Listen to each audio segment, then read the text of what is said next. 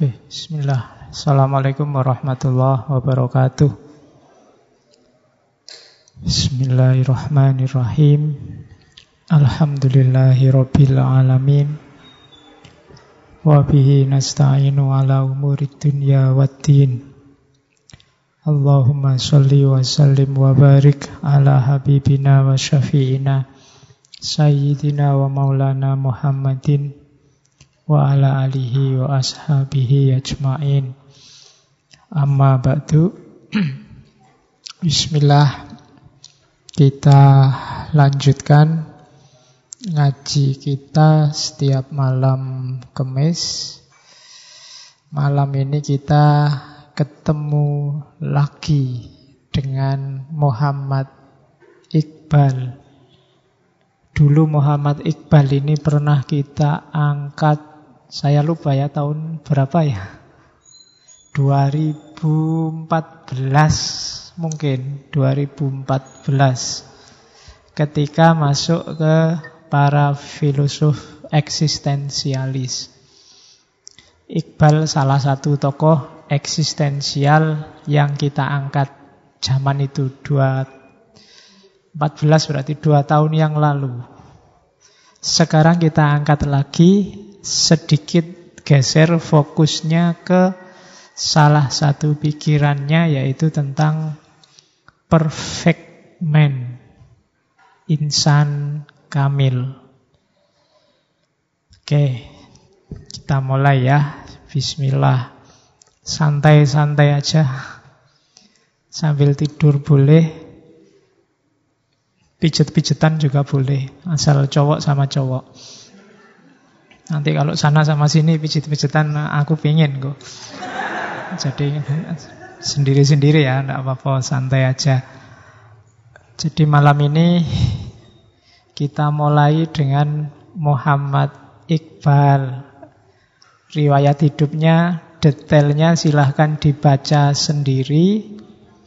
Yang jelas beliau ini tokoh yang komplit tidak cuma berteori, tapi juga mempraktekkan konsep-konsepnya.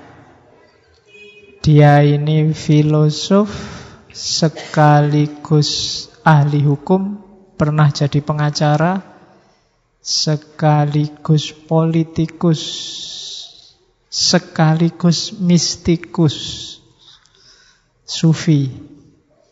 Ini kombinasinya agak susah. Biasanya orang itu kalau kita kan menganggapnya kalau politikus itu tidak mungkin sufi. Karena politik itu wilayah abu-abu. Sementara sufi itu bagi kita wilayah yang jernih. Tapi Iqbal mampu jadi filosof sekaligus pengacara, sekaligus sufi, sekaligus politikus. Ini kombinasinya unik. Pengacara itu biasanya urusan menang kalah, politik itu urusan trik, filosof itu urusan akal, dan sufi urusan intuisi. Tapi dalam diri Iqbal, kualitas ini gabung semuanya. Itu dasarnya seorang Iqbal. Saking kuatnya aura dan pengaruh seorang Iqbal, Inggris meskipun itu dalam tanda petik harusnya jadi musuhnya, tapi dia dapat gelar Sir. Makanya di banyak buku ditulis Sir Muhammad Iqbal. Jadi gelar dari yang jajah. Karena ini kan beliau aslinya dari India, Pakistan. India yang kemudian mecah jadi Pakistan. Sebenarnya memang Iqbal ini satu lagi yang belum saya sebut, penyair, sastrawan. Itu sang soyo rumit nih kombinasinya. Jadi penyair, ahli hukum, filosof, politikus. Itu kan kombinasi-kombinasi yang unik. Jarang ada orang bisa sekomplit Iqbal. Dan dia praktek, tidak cuma berteori politik, dia juga melakukan perjuangan-perjuangan politik. Termasuk di antara teorinya insan kamil ini nanti orientasinya untuk membentuk sosok-sosok muslim yang tangguh dalam perjuangan politik. Itu Muhammad Iqbal. Kakeknya sufi. Meskipun nenek moyangnya ya karena India nenek moyangnya berasal dari Hindu. Tapi kakeknya sufi karena India kan di fase sebelum dijajah Inggris merupakan kekaisaran besar Islam dinasti Mughal. Meskipun nanti jatuh terus India berada di bawah jatah jajahannya Inggris. Dan Iqbal lahir di era ini. Kakeknya Sufi, ayahnya juga, ayahnya ini namanya Syekh Nur Muhammad. Kakeknya namanya Syekh Muhammad Rafiq. Dan Iqbal ya karena lahir dari keluarga kalau di sini mungkin kelompoknya bangsawan lah, terjamin hidupnya. Dia juga pinter, dia dididik secara bagus, tidak cuma di sekolah-sekolah Islam tapi juga di sekolah-sekolah bentukannya Inggris zaman itu. Nanti ada salah seorang tokoh yang sangat mempengaruhi dia namanya Sir Sir Thomas Arnold. Kalau dari sisi pengaruh nanti pikiran-pikirannya banyak dipengaruhi tokoh-tokoh pembebasan Muslim India seperti Syekh Waliullah Ad-Dihlawi disebut Ad-Dihlawi karena aslinya dari Delhi dan yang kedua Ahmad Khan. Ahmad Khan ini juga dapat gelar Sir Ahmad Khan. Kapan-kapan kita jelajahi pikiran-pikiran beliau, tokoh-tokoh dari India. Dua orang ini sangat berpengaruh nanti termasuk Sir Thomas Arnold dalam kehidupannya Muhammad Iqbal. Jadi dengan latar belakang semacam itu, termasuk kuliahnya dia sempat di Cambridge University Inggris dan dia juga sempat kuliah di University of München Jerman. Bukan klub sepak bola ya, München ya München nama kota. Oke, dari dari situ dia banyak menimba ilmu barat jadi ilmunya lengkap, ilmu timur dan ilmu barat. Nanti pentingnya peran Iqbal ini di Pakistan bikin dia bikin nanti di Pakistan ada ada Iqbal Day. Iqbal Day itu hari Iqbal. Di Indonesia nggak nggak ada ya tradisi ha, hari Kartini. Nah itu nama tokoh. Hari Soekarno tidak ada, apalagi hari Soeharto. Ya, kalau Iqbal Day itu tanggal 9 November, tepat Rebu minggu lalu. Sebenarnya harusnya saya ngangkat Iqbal ini Rebu kemarin, cuma karena sebelumnya saya sudah ngomong Nietzsche, kalau setelah Nietzsche saya ngomong Iqbal, khawatirnya nanti kamu isi pikirannya hanya model-model eksistensialis saja.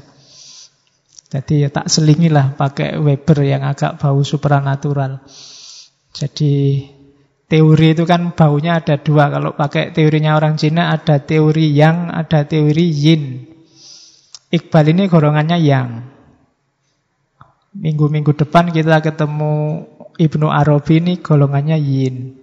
Jadi ada yang apa agresif, ada yang defensif.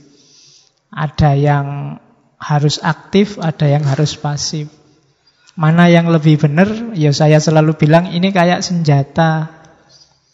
Kalian makainya harus pas.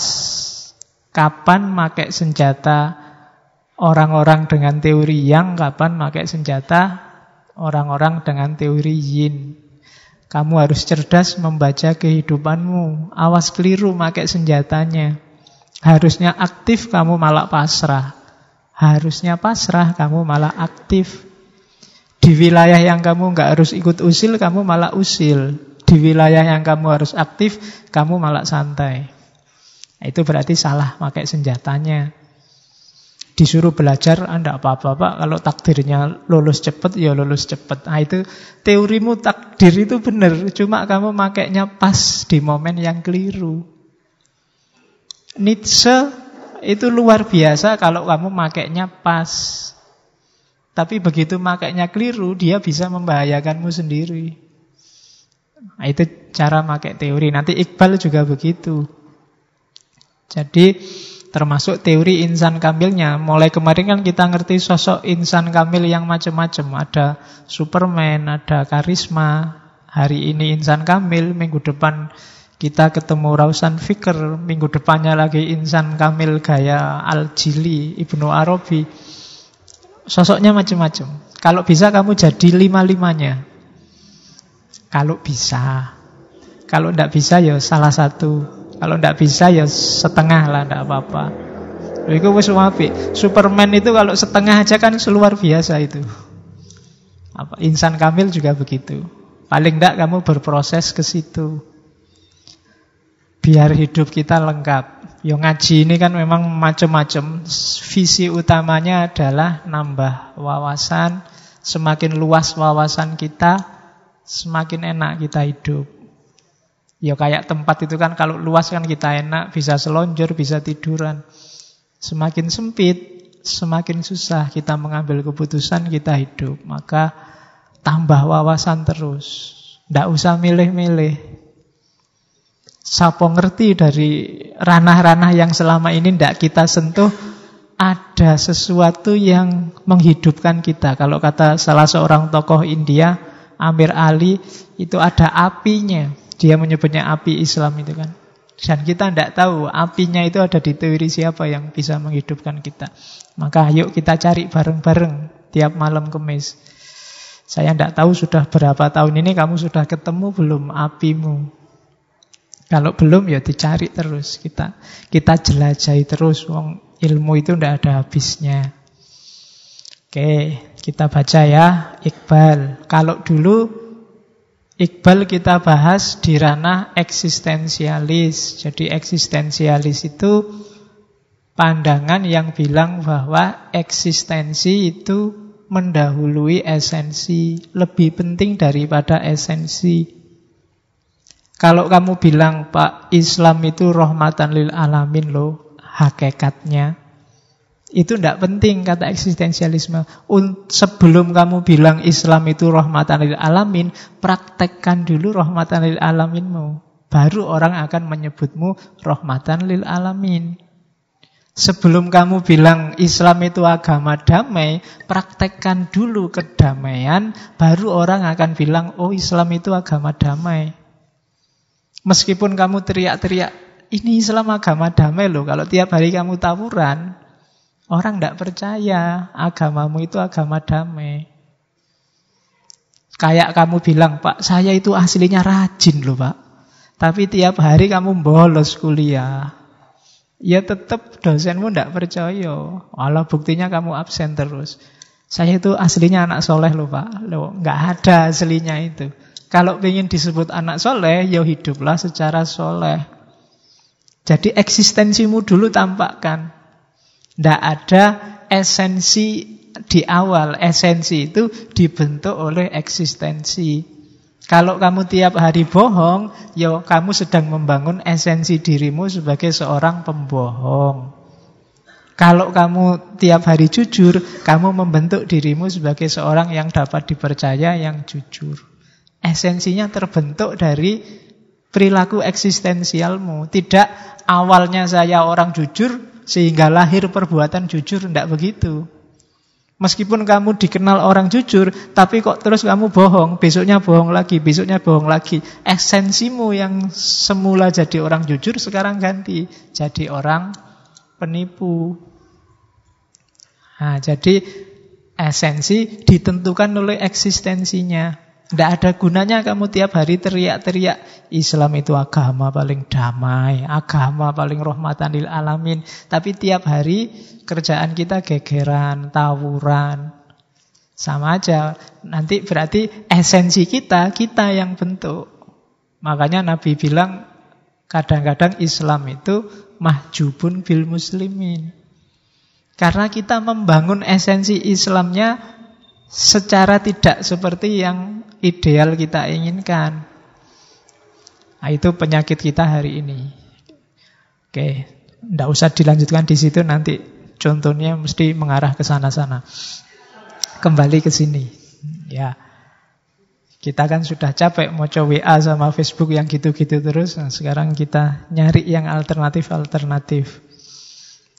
Ya, jadi itu namanya eksistensialis. Kemarin Nietzsche kan juga begitu, tidak ada esensi bawaan. Tunjukkan eksistensimu apa, ya di situlah nanti esensimu terbangun.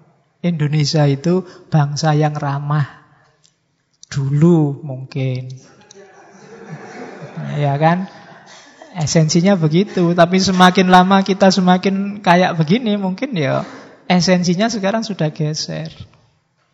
Indonesia itu bangsa yang gotong royong, tidak materialis, bangsa yang rukun. Ya dulu mungkin begitu. Dulu nenek moyang kita kompak bersatu melawan Belanda. Dulu. Ya mungkin karena ada musuhnya bersama jadinya bersatu. Atau kita cari musuh aja bareng-bareng ya biar kita bersatu. Kita ini nggak ada musuh mesti gegeran dewe. Itu bisa kamu pelajari dari sejarah kerajaan-kerajaan itu kan Singosari, Mojopahit. Itu ketika ada musuh negara itu rukun, kompak. Tapi begitu makmur mesti terus gegeran sendiri di dalam. Dinasti-dinasti Islam juga begitu. Atau enaknya berarti kita cari musuh aja sekarang bareng-bareng. Ya, Kemarin nemu musuh siji namanya Ahok, tapi tidak kompak. Tidak jadi bersatu akhirnya. Oke, Bismillah ya. Kita masuk sekarang ke pembentuk pikirannya Iqbal. Teori utamanya nanti yang berhubungan dengan Islam, is, uh, insan kamil namanya Hudi. Biasanya diterjemahkan jadi teori ego. Banyak filosof yang anti ego, apalagi sufi, justru Iqbal mendorong kita mengedepankan ego. Namanya hudi. Hudi ini ego kecil. Ego besar namanya huda. Bukan kuda loh ya. Huda, huda. Makanya ada istilah hudagawa. Kalau hudagawa itu semoga Tuhan melindungi, semoga Tuhan merestui, semoga Tuhan menyaksikan. Itu bahasa Urdu. Jadi hudi teori ego. Ini nanti yang jadi basis yang ego yang sempurna melahirkan insan kamil. Kenapa Iqbal berteori tentang ego? Karena ada lima sebab, ada lima faktor. Yang pertama jelas kondisi sosial politik India. Zaman Iqbal hidup. Iqbal itu lahir 1877. Meninggal 1938. Jadi nanti Pakistan itu merdeka 1947, 15 Agustus. Jadi Iqbal ini termasuk pendirinya Pakistan, tapi Pakistan berdiri beliau sudah meninggal. Dia yang menggagas Pakistan misah dari India. Kenapa? Situasi kacau luar biasa umat Islam di sana saat itu minoritas dan ditindas oleh Hindu. Meskipun sebelumnya ada imperium besar kekaisaran Mughal di sana.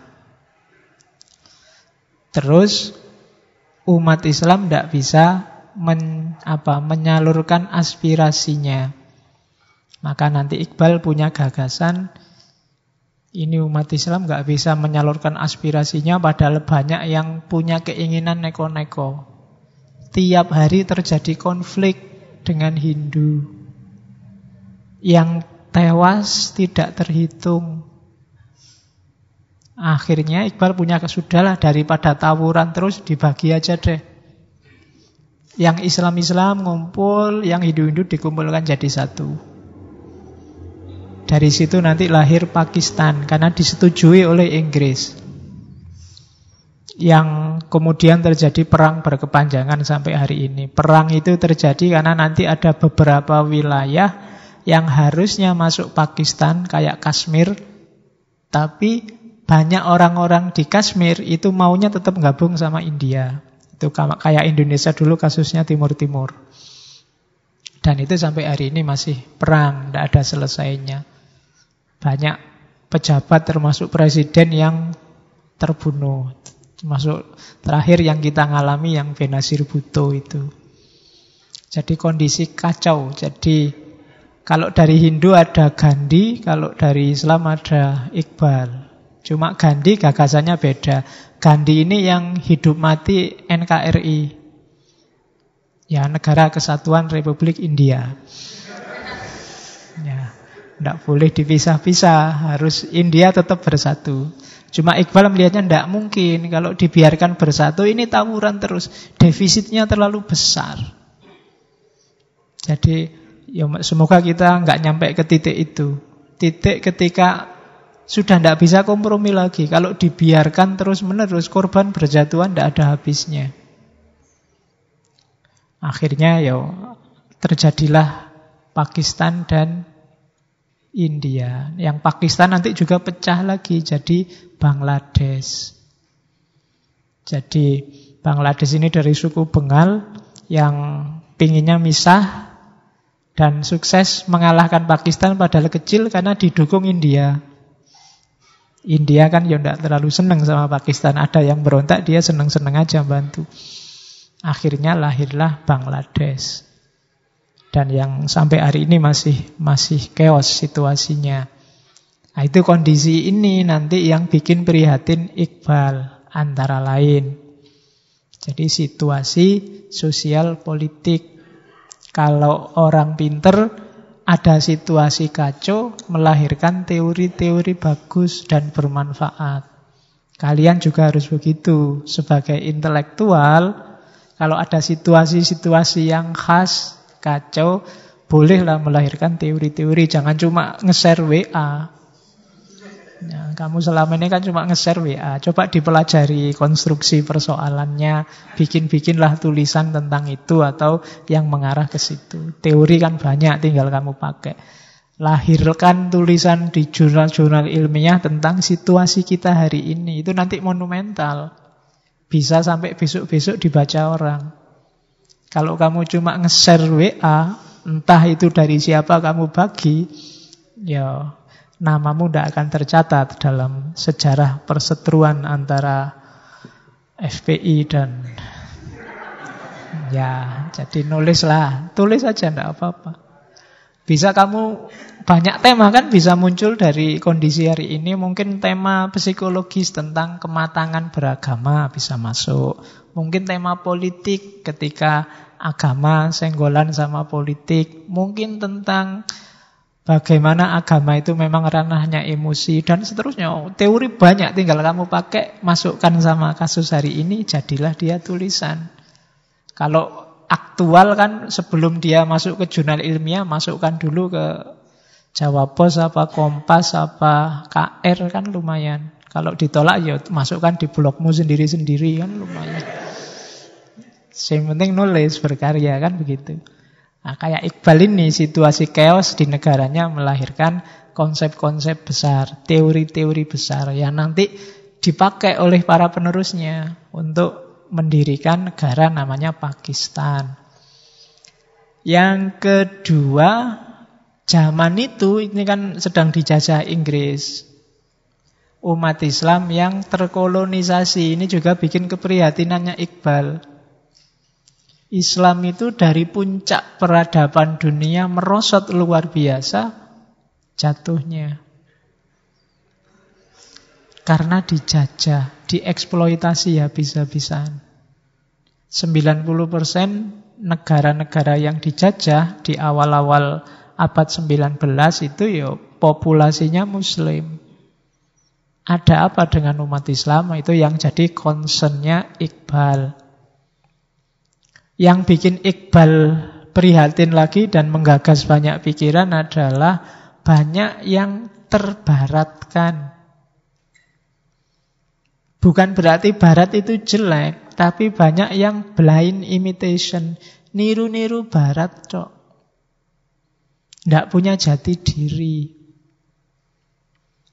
Jadi kehilangan identitas. Ya banyaklah contohnya. Banyak orang yang fotokopi aja. Orang barat pakai apa, sini juga pakai. Begitu pakai kayak barat dianggap sudah modern. Nah itu blind imitation namanya. Niru tapi buta. Kalau bahasa Jawanya taklid buta. Jadi ikut-ikutan nggak ngerti alasannya apa. Kenapa kok kamu dari Android ganti iPhone? Nah, kelihatannya kok keren. Orang Barat itu banyak yang pakai itu. Nah, itu namanya blind imitation. Nggak ngerti alasannya. Wong internetan nggak bisa ngirim SMS saja masih gradul-gradul. HP-nya pakai yang terbaru. Kenapa? Yang lain pakai itu. Nah, itu blind imitation. Niru tapi nggak ngerti alasannya.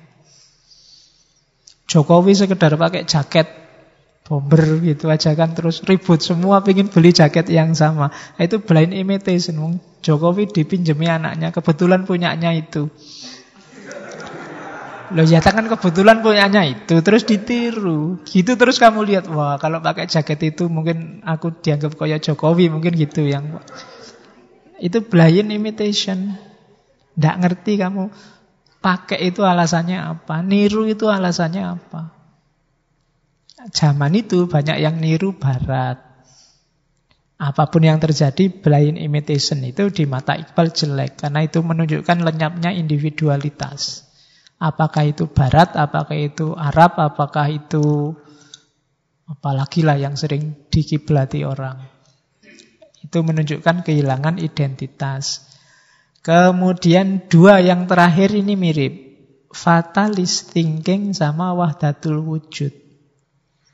Ini mengkritik tradisi sufi, tradisi kalam yang cenderung melenyapkan individu.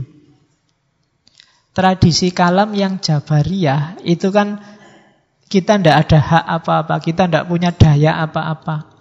Hidup ini sudah takdirnya Allah 100% itu fatalis. Ada lagi gaya sufi yang wahdatul wujud itu. Kita itu ndak ada, yang ada hanya Allah. Kan ada yang kayak gitu. Wong Allah itu menciptakan kita biar kita ada terus menyembah dia, mengabdi padanya. Tapi katanya kelompok ini, katanya Iqbal, malah kita dianggap tidak ada. Harusnya ya kita tetap ada dengan tugas mendekati, mengabdi pada Allah. Lah kalau kita nggak ada, semuanya serba Allah ya. Hidup ini tidak jalan dong, tidak fungsional dong. Wong semuanya Allah, semuanya ada skenario-nya. Ngapain kita dikasih akal, ngapain kita disuruh aktif ijtihad dan lain-lain. Ini menggejala di dunia Islam.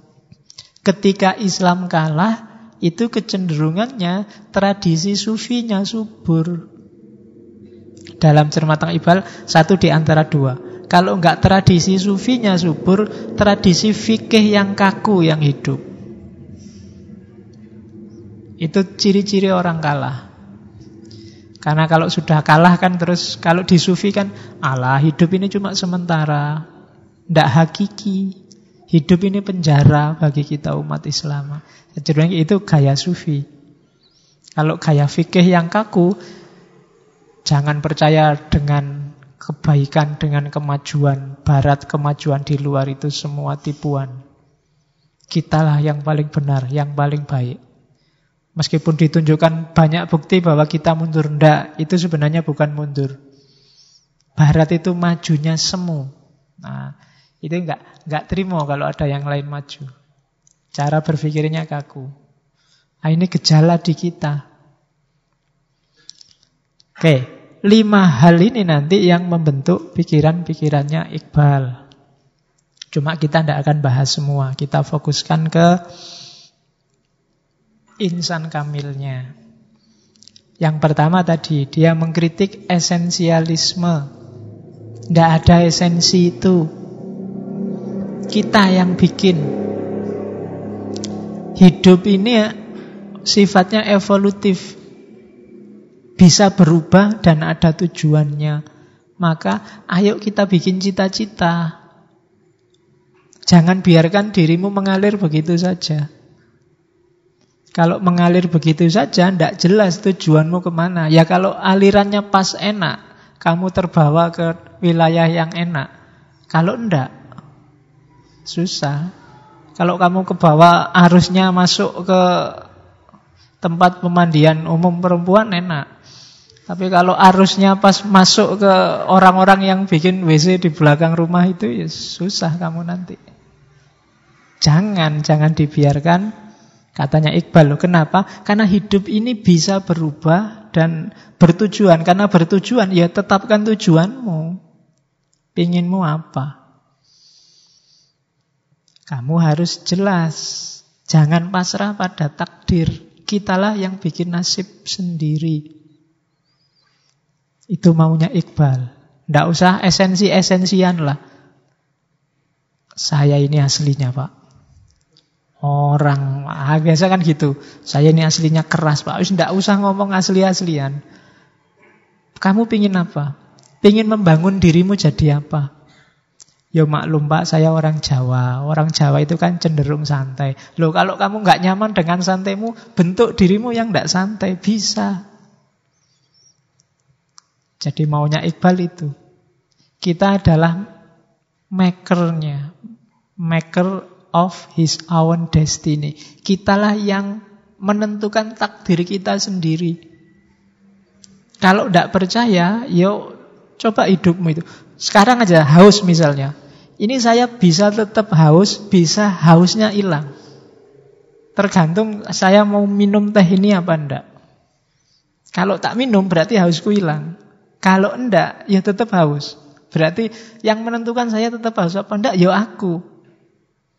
Dan memang mekanisme hidup kita oleh Allah diatur begitu. Jadi kita punya daya untuk milih nasib kita sendiri. Nah, sekarang tak atur.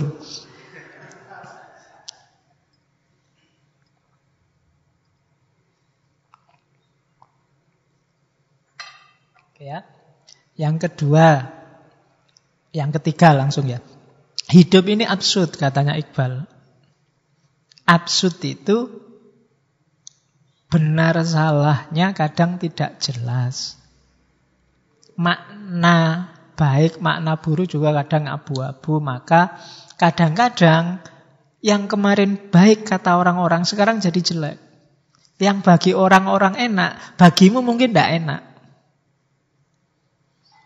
Ada yang ke Jakarta riang gembira, ada yang terpaksa ke Jakarta, ada yang nggak sengaja kok tiba-tiba ada di Jakarta. Ini maknanya macam-macam.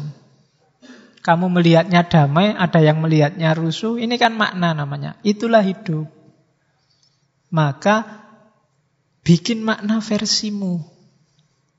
Jangan mau kamu disetir oleh maknanya orang lain. Jangankan yang baik buruk, kadang cakep dan tidak cakep aja kan ya macam-macam. Bagimu mungkin yang kayak gitu itu cakep. Ada yang suka yang kulitnya putih, ada yang tidak suka pak terlalu putih, jelek, pucat, yang agak-agak anu dikit. Ada yang saya suka yang hitam banget pak itu sip itu. Ada yang lo itu kan makna yang kamu bikin. Cantik yang sejati kayak apa ya susah. Kamu bilang kan banyak yang ngomong Cleopatra Pak zaman dulu cakep. Kalau kamu lihat deskripsinya Cleopatra dari narasi-narasi yang ada itu jelek, dia agak gendut, perutnya agak melebar, kemudian lambenya agak kandel, bibirnya agak tebal. Itu kalau hari ini mungkin menurut saya kategorinya jelek. Kamu lihat patungnya Ken Dedes. Itu katanya paling cantik zaman itu. Kalau kamu lihat, ah, tidak ada apa-apanya. Sama cantik versimu sekarang loh. Tapi mungkin orang zaman dulu lihat cantik versimu sekarang. Mereka juga kayak gitu kok cantik. Ya kan? Kamu lihat perempuan langsing, itu kamu anggap, oh itu bagus pak, seksi. Tapi bagi yang orang zaman dulu mungkin standar seksi bukan yang gitu, yang justru yang agak gendut sedikit itu. Ya kan, kayak di India itu patung-patung kesuburan kan agak gendut dikit karena perempuan yang agak gendut itu konotasinya subur daripada yang kering kerempeng. Loh ya logikanya begitu. Jadi makna cantik tidak cantik ternyata situasional. Siapa yang memaknai kapan dan di mana. Yo kalau sama yo susah kan nanti semua nyari yang cantik kayak gitu, yang cantik kayak gini nggak ada yang milih. Ya kan? Itu bikin putus asa yang merasa tidak cakep. Buktinya kan enggak. Kadang-kadang yang jelek nikah duluan, yang cakep tidak laku-laku. Bisa kayak gitu kenapa? Ini urusannya makna. Mungkin karena yang tidak cakep kan pasrah, sementing ono, ayolah gitu. Sementara yang cakep kesuwen milie. Oke, jadi dia mengkritik esensialisme. Mari kita sadari hidup ini, kita pilih hidup ini mau ke mana dan untuk apa. Kita ciptakan makna versi kita sendiri. Nggak usah takut, nggak, jangan mau disetir-setir makna hidup kita oleh orang lain. Karena hidup yang alami kita sendiri. Orang lain boleh usul, boleh ngasih nasihat, tapi kita yang menentukan. Jadi dia anti esensialisme. Yang kedua dia mengkritik dia dia sufi loh ya, cuma dia mengkritik sufi yang panteistik. Sufi yang meniadakan diri sendiri. Melenyapkan diri sendiri. Katanya Iqbal, itu pengaruhnya Helenisme, pengaruhnya tradisi Persia kuno. Islam tidak begitu katanya Iqbal. Islam itu jati dirimu dituntut eksis karena kamu punya tugas sebagai hamba Allah dan sebagai khalifahnya. Lah kalau kamu hilang yang menjalankan perintahnya Allah itu siapa?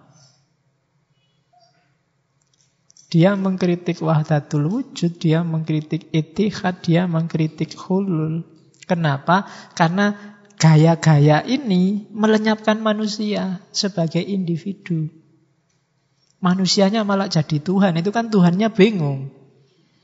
Lewat aku menciptakan manusia untuk nyembah aku. Saya semua ngaku jadi Tuhan. Ini sumpah Gusti Allah. Disuruh jadi manusia kok malah jadi Tuhan. Nah, jadi Iqbal mengkritik. Ya, ya sufi lah kita jadi orang soleh mengabdikan hidup untuk Allah sebagai khalifahnya, tapi tidak melenyapkan individualitas tetap kita harus punya jati diri sebagai manusia. Tidak jadi Tuhan, tidak jadi malaikat, apalagi jadi setan. Apalagi jadi binatang, apalagi lebih rendah daripada binatang. Kan ada yang semacam itu. Jadi dia yang kedua dia mengkritik panteisme. Setelah dia mengkritik esensialisme. Oke. Terus itu ya, berawal dari dua kritik itu dia mulai membangun teori tentang ego. Cuma diawali dari asumsi manusia itu tidak cuma aktus tapi juga potensia.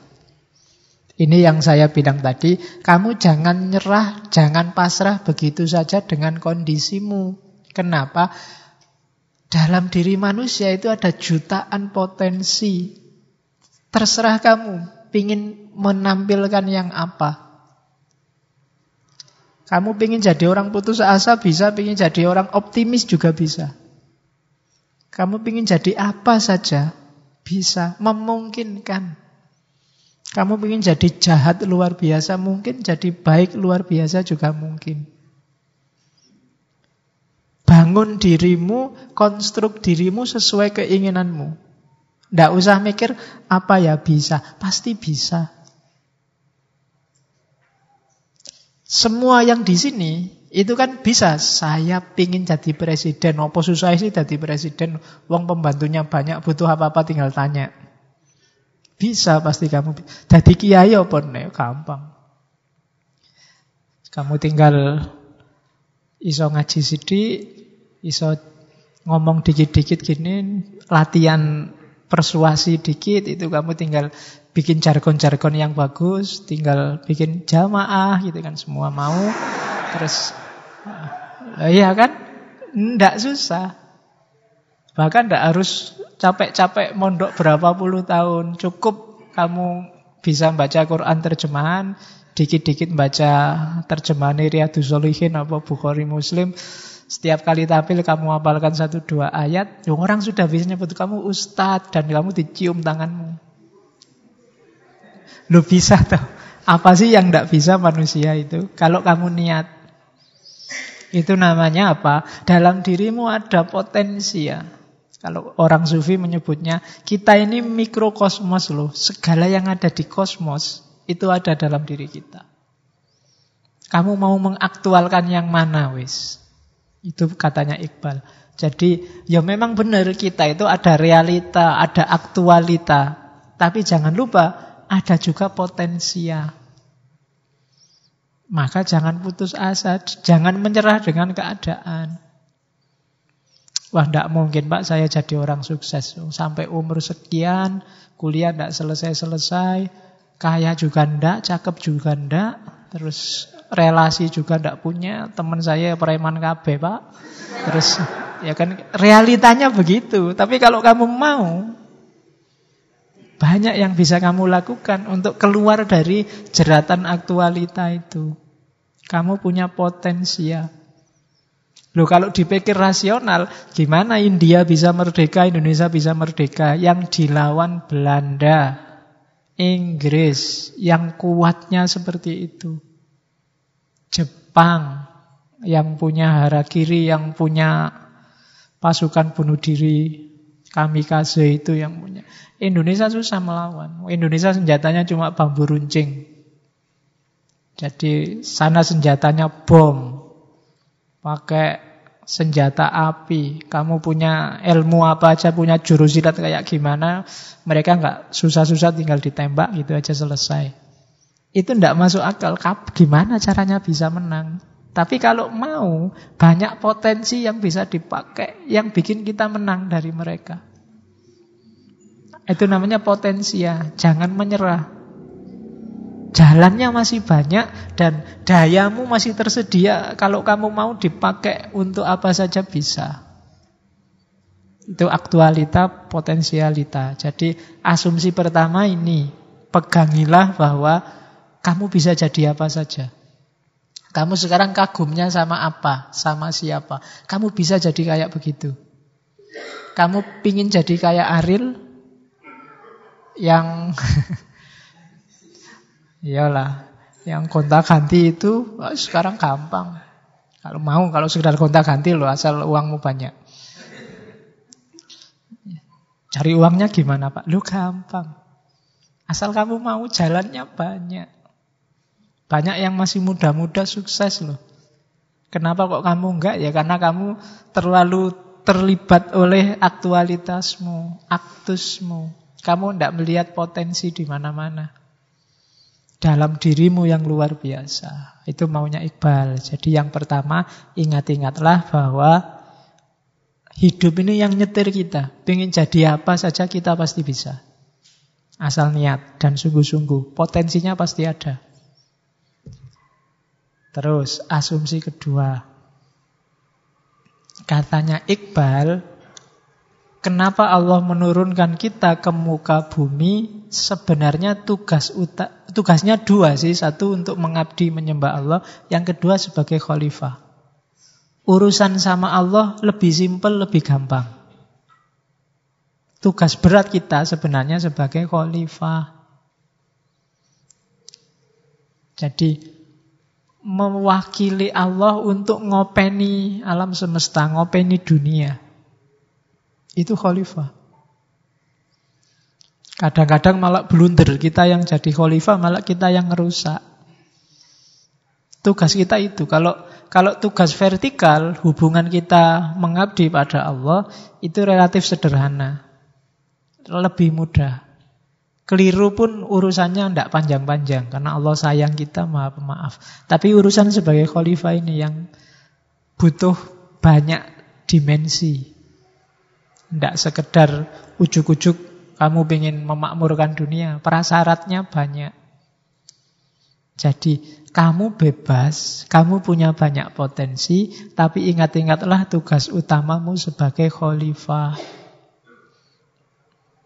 Itu yang kedua, asumsinya. Yang ketiga, sadarilah kondisimu sebagai Adam. Jadi kita akan sering bilang bahwa kita diturunkan oleh Allah ke bumi itu rugi. Dulu enak-enak di surga sih ngapain Adam itu kok mau-maunya makan buah yang tidak penting gara-gara dirayu oleh perempuan namanya Hawa. Kan kita selalu mikirnya begitu. Tidak katanya katanya Iqbal, ya memang skenario nya Allah gitu. Kita belum jadi manusia sebelum kita diturunkan ke muka bumi. Daung kita ini ada nafsunya, ada hasratnya, ada akalnya. Yang kayak gini-gini ini kan ciri eksistensial manusia. Di surga ini tidak butuh semua. Di surga kamu cuma disuruh seneng-seneng tok. Mikir tidak bisa. Gak ada enak, gak enak. Surga itu pokoknya enak tok. Kamu bisa, katanya di surga itu, kalau mengulang perbuatan, tambah lama tambah enak. Makan, sekarang enak. Makan lagi lebih enak dari yang tadi. Makan lagi lebih enak lagi. Gitu juga begitu. Sekarang enak lagi, tambah enak lagi, terus tambah enak lagi. Loh enggak gitu itu apa kamu? Kebalikannya di dunia, kalau di dunia kamu makan sekarang enak. Piring pertama. Piring kedua sudah turun derajat enaknya. Piring ketiga apalagi. Piring keempat kamu muntah sudah. Nggak enak. Gitu juga begitu. Iya. Ronde pertama enak mungkin. Ronde kedua itu capek. Ronde ketiga apalagi. Ronde keempat kamu sudah tergeletak. Le, jadi katanya Iqbal, lo kita jadi manusia itu justru ketika diturunkan ke muka bumi. Bukan ketika kita di surga. Jadi jangan mengutuk dunia, jangan mengutuk turunnya kita ke bumi ini sebagai dosa. Jadi justru begitu kita di bumi, Akal kita hidup, insting kita hidup, nafsu kita hidup, ego kita hidup, kemudian kita ada jatah. Wong Allah sejak awal kan sudah ngomong ini jailun fil ardi khalifah. Adam makan buah apa ndak, tetap nanti kita akan diturunkan ke muka bumi. Skenario-nya memang begitu. Cuma kesadaran ini orang yang sering hilang. Orang sering menyadari hidupnya itu tidak di sini, di bumi. Contohnya para sufi yang kesadarannya ada di langit. Atau orang yang melupakan kesadaran kekinian. Termasuk kelompok yang tadi dikritik, kesadaran imitasi. Itu berarti kan bukan kesadaran kini, kesadaran yang lain, kesadaran di luar sekarang dan di sini, yang dihidupkan sekarang dan di sini. Wong ini negara mana, kayak gimana cuaca hawanya, ya harusnya bajunya seperti apa. Itu kesadaran kekinian, jangan mengimitasi. Ya, saya sering ngomong kan kalau Indonesia cuacanya agak lenggap, agak panas, jadi pakai kaos sebenarnya lebih enak. Tidak pakai baju lebih kondusif untuk cuaca Indonesia. Dulu tapi sekarang tidak tahu. Makanya kamu lihat orang-orang zaman dulu kostum-kostum Mojopahit, kostum-kostum patung-patung di candi-candi itu jarang yang pakai baju. Perempuan aja kan terbuka sampai atas. Karena memang mungkin kondisi hawanya yang lembab. Kamu pakai baju sebentar kan sudah basah semua, mulai kiri, kanan, atas, bawah. Karena memang hawa kita lembab. Nah, kadang-kadang kamu kalau hanya mengimitasi kostum di luar keindonesiaan, kadang-kadang ada masalah. Karena memang di sini itu gayanya beda. Itu yang dimaksud oleh Iqbal, kesadaran manusia yang sekarang dan di sini. Bukan kesadaran akhirat, bukan kesadaran di luar sekarang dan di sini. Ini kritik terhadap kajian sebelumnya. Katanya Iqbal kan kajian-kajian kalam, kajian-kajian fikih ini terpisah dari kenyataan real sehari-hari. Di sini bahas apa, dalam kenyataannya yang terjadi apa. Ilmu kalam sibuk membahas besok kita bisa lihat Allah apa enggak. Sementara rakyatnya sedang dijajah, rakyatnya sedang ditindas. Jadi ilmunya enggak nyambung sama kenyataannya debat luar biasa tentang mana penistaan, mana bukan, sementara dalam kenyataannya umat Islam sedang jungkir balik, ada yang teror, ada yang korupsi, ada yang... Nah ini dikritik oleh Iqbal. Kesadarannya harus kesadaran kekinian, problem real, problem konkret, bukan problem langit. Juga bukan problem di luar diri kita. Nah itu asumsi ketiga. Jadi yang pertama, potensi kita luar biasa, mari bikin sejarah kita sendiri. Yang kedua, ingat-ingatlah tugas kita sebagai khalifah. Dan yang ketiga, sadarilah eksistensi kita sekarang di sini dan target-target kita. Itu ketiga. Jadi Adam dan kesadaran manusia. Oleh karena itu, mari kita bangun hudi Baru masuk ke filsafat diri. Kudi itu gampang-gampangannya aku. Aku yang tegak berdiri.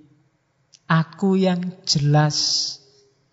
Aku yang kokoh, yang mandiri. Kalau aku itu kokoh, biasanya tidak mudah terpengaruh. Dia punya jati diri. Kemarin waktu di Weber, syaratnya orang bisa punya karisma, itu ya personalitasnya harus jelas. Kalau kamu tidak jelas, orang susah memposisikanmu sebagai apa. Jadi setiap hal setiap orang harus menegaskan keakuannya. Bahasa Inggrisnya I amness. Siapa aku? Itu kamu harus bisa jawab. Bukan nama loh ya, kalau nama sih semua bisa jawab. Tapi keakuan itu kamu itu sosok yang kayak gimana sih kamu harus jelas. Untuk bisa menjelaskan kamu itu sosok yang gimana, itu tidak serta-merta sekarang kamu itu apa. Tapi juga harapan-harapanmu ke depan, cita-citamu yang kamu izinkan masuk ke dalam dirimu. Kamu jadikan pilar eksistensimu itu apa saja. Nah, itu hudi namanya, ego, aku. Dalam kata-kata aku ada konotasi ketegaan, kemegahan, jadi orang yang punya karakter bahasamu sekarang. Jadi orang yang punya karakter itu kan biasanya punya karisma tersendiri. Dibandingkan yang ke utara ikut, ke selatan ikut. Nyari enaknya sendiri. Tidak mau mikir. Yang mau mengalir saja kayak saya ceritakan tadi di depan. Ya, saya pak mengalir saja. Ada enak yang diambil, ada nggak enak ya dihindari. Pokoknya nah, itu berarti kamu nggak punya planning. Kamu nggak tegas. Nggak punya karakter. Jadi ego itu adalah self. Bangun dirimu. Oke. Cirinya ego itu apa? Kalau bahasanya Iqbal, kesendirian yang esensial. Jadi kenapa kesendirian? Karena ego itu hakmu sepenuhnya. Orang lain nggak bisa intervensi.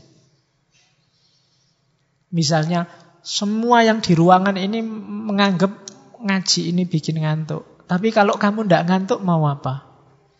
Itu kan hakmu sepenuhnya. Semua yang di ruangan ini nganggap tema Iqbal itu penting. Tapi mungkin salah satu nganggap tema itu tidak penting. Dan tidak ada orang bisa meng, Mbok penting, oh bagiku tidak penting, mbok dianggap penting, tidak bisa. Kamu sudah nganggapnya tidak penting. Tidak bisa ditipu. Itu berarti ego. Beda sama orang yang ikut ke kiri, ikut ke kanan tadi. Ya menurutku sih tidak penting, tapi gimana lagi? Nah, itu berarti kamu nggak nggak jelas. Ego itu memang kesendirian esensial. Orang bisa lihat tapi dia tidak akan ngerti aslinya. Yaitu di situ misalnya nikmat, sakit, kecewa, itu kan kita, hanya kita yang tahu. Dokter mungkin ngerti di situ tak saya tulis itu. Dokter mungkin ngerti bahwa kamu sedang flu, kepalamu mesti pusing. Cuma pusingnya kayak apa, hanya kamu yang ngerti. Kamu baru saja diputus, mesti kamu stres ya. Ya, orang hanya lihat dari luar, tapi derajat kesetresannya kayak apa, itu hanya kamu yang tahu. Atau jangan-jangan kamu tidak stres, ya kamu sendiri yang tahu. Cuma kamu pura-pura stres saja biar nggak kelihatan. Enggak, jadi aku tidak stres. Cuma kalau tidak stres kan nanti dianggap kemarin itu tidak serius. Pura-pura stres ah. Nah, padahal kamu seneng mungkin. Alhamdulillah diputus. Sejak kemarin mau tak putus tidak bisa-bisa. Kan ada yang kayak gitu. Dan itu hanya kamu yang tahu. Itu cirinya ego. Ya orang kadang menyebutnya ya semacam pengalaman batin lah. Pengalaman individual. Yang kalian rasakan dengan ngaji ini, itu khas. Setiap kepala khas. Setiap orang khas. Memaknainya pasti sesuai versinya sendiri-sendiri. Tidak bisa ditanya. Kalau tak tanya, saya yang tanya. Mesti kamu basa-basi jawabnya. Wah bagus pak. Wah enak pak. Mesti gitu. Karena kamu takut pada saya. Temenmu tanya mungkin juga gitu. Kamu ikut alur pikirnya temenmu. Tapi yang kamu rasakan sendiri hanya kamu yang tahu. Itu cirinya ego. Nah orang yang tidak punya yang dirasakan sendiri ini loh. Biasanya orang yang kehilangan jati dirinya. Kehilangan egonya. Kadang orang menyebutnya tidak punya pendirian. Tidak bisa membaca dirinya sendiri. Penting tidak ngaji tadi? Tidak tahu ya. Emangnya penting ya kayak gitu-gitu itu. Dia tidak bisa membaca dirinya sendiri. Padahal kan gampang. Kalau kamu merasa nyaman berarti penting. Kalau tidak ya berarti tidak penting. Nah itu ego. Cirinya itu. Oke. Sekarang membangun ego. Untuk membangun ego ada dua modalnya yang paling besar. Yaitu kebebasan dan kreativitas.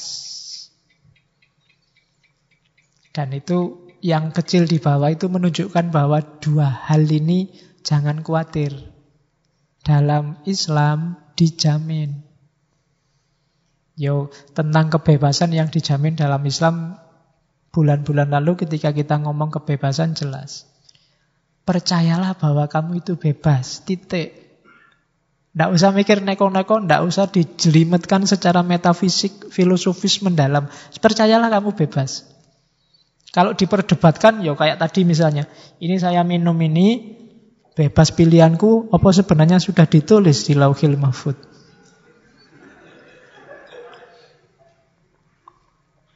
Ini kan diskusinya panjang. Tapi biarlah, nggak usah dibahas itu. Yakinlah bahwa kamu bebas. Titik. Ya didiskusikan panjang, tapi untuk praksis hidup kita, yakini itu bebas, maka kita bisa kreatif, milih, menentukan nasib kita sendiri.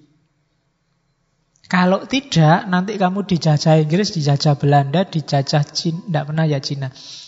Dijajah, nanti sing senenganin jajah itu.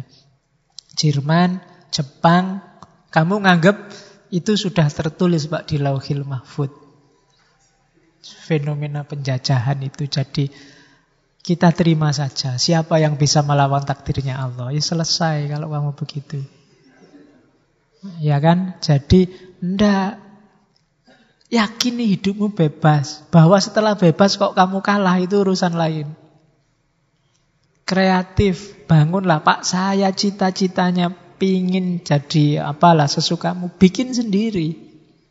Jangan ikut-ikutan. Syaratnya dua. Egomu tidak akan bisa dibangun kalau kamu merasa dirimu tidak bebas. Begitu kamu merasa nggak bebas, kamu buka dirimu untuk diatur orang lain. Ini sumber masalah biasanya. Begitu kamu rela diatur orang lain, ya sudah, jati dirimu hilang.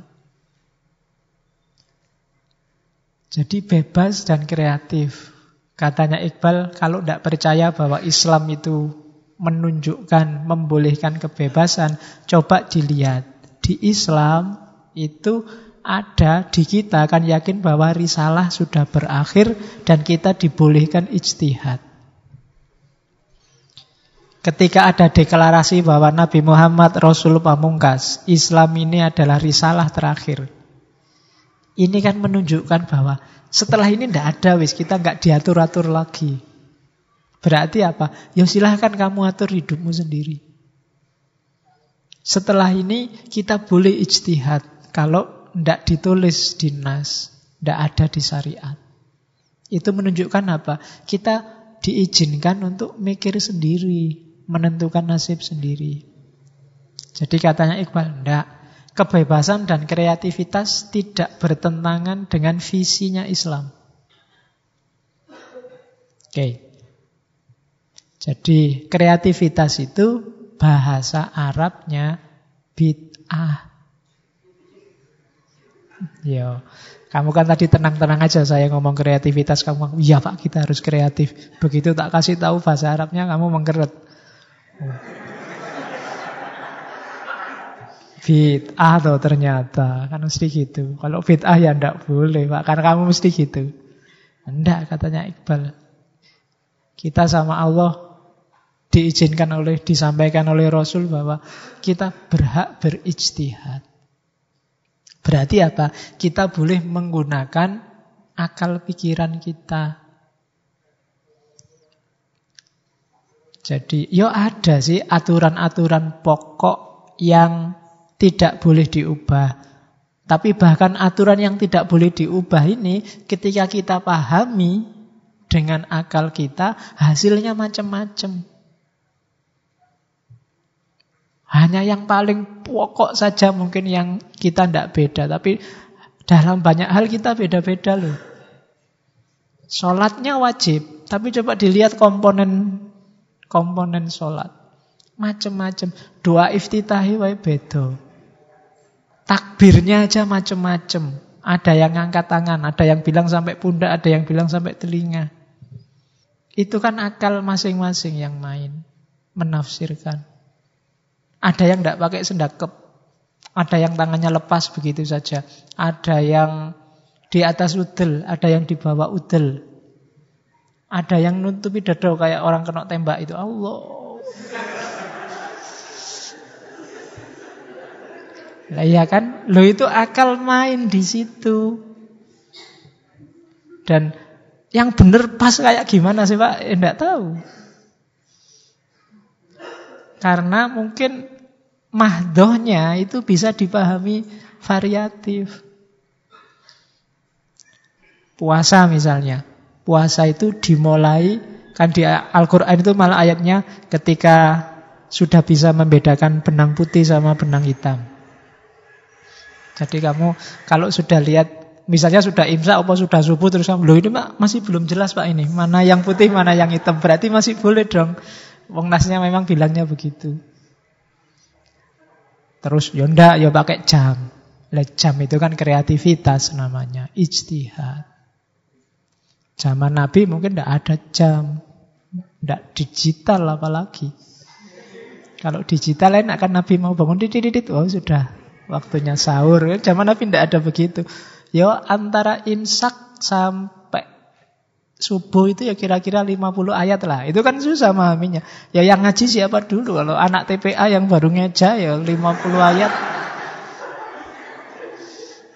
Bisa panjang itu. Itu berarti apa? Akal main.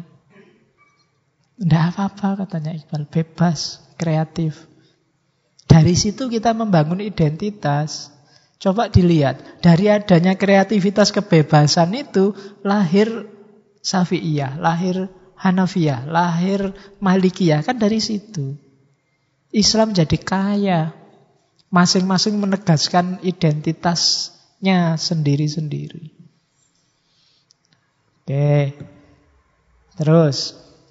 Nah, orang yang khudi, orang yang jelas egonya, jelas kediriannya, punya lima ciri. Yang pertama, self-reliance. Percaya diri. Yang kedua, self-respect, menghargai diri. Yang ketiga, self-confidence, yakin pada dirinya sendiri. Yang keempat, self-preservation, menjaga diri.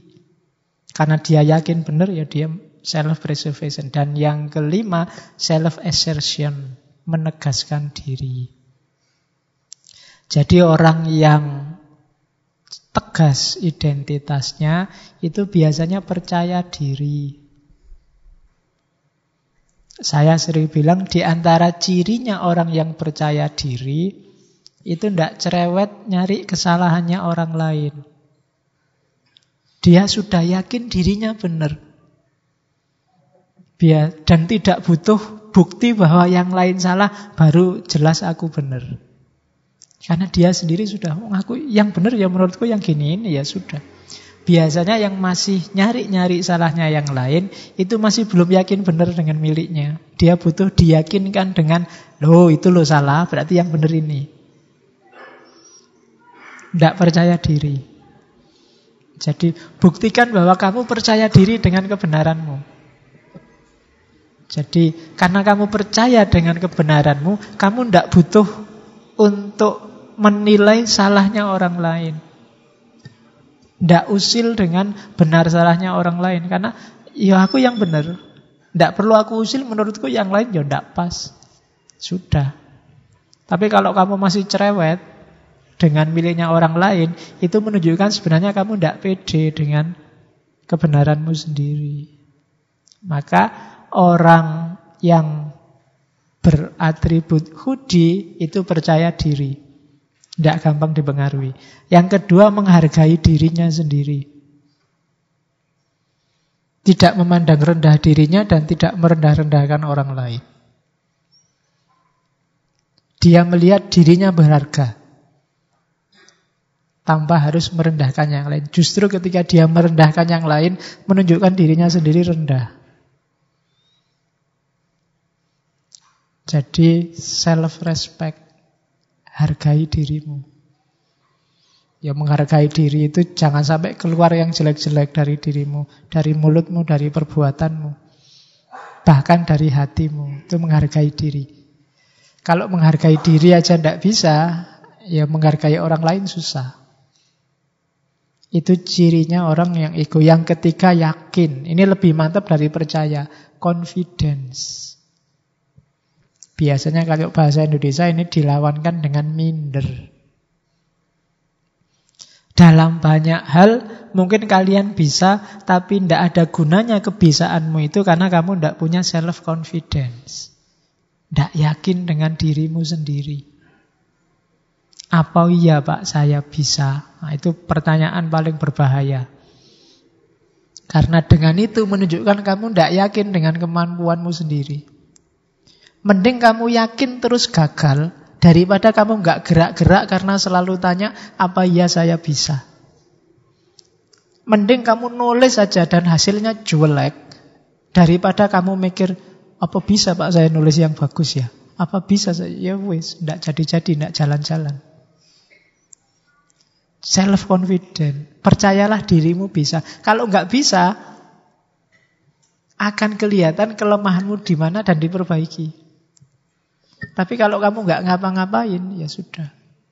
Kayak kamu nulis tesis, apa skripsi, apa disertasi. Itu kalau kamu kesuwen mikirnya, ini bisa nggak ya aku bahas tema ini ya? Jangan-jangan nanti bukunya susah. Jangan-jangan nanti ya tidak jalan-jalan. Maju aja. Nanti kalau ada salahnya di mana kan ada yang baca, kan ada yang bimbing, kan ada yang nguji meluruskan. Nah nanti kalau nggak ketahuan pak jeleknya di mana, alhamdulillah. Ya bisa lulusnya lebih cepat.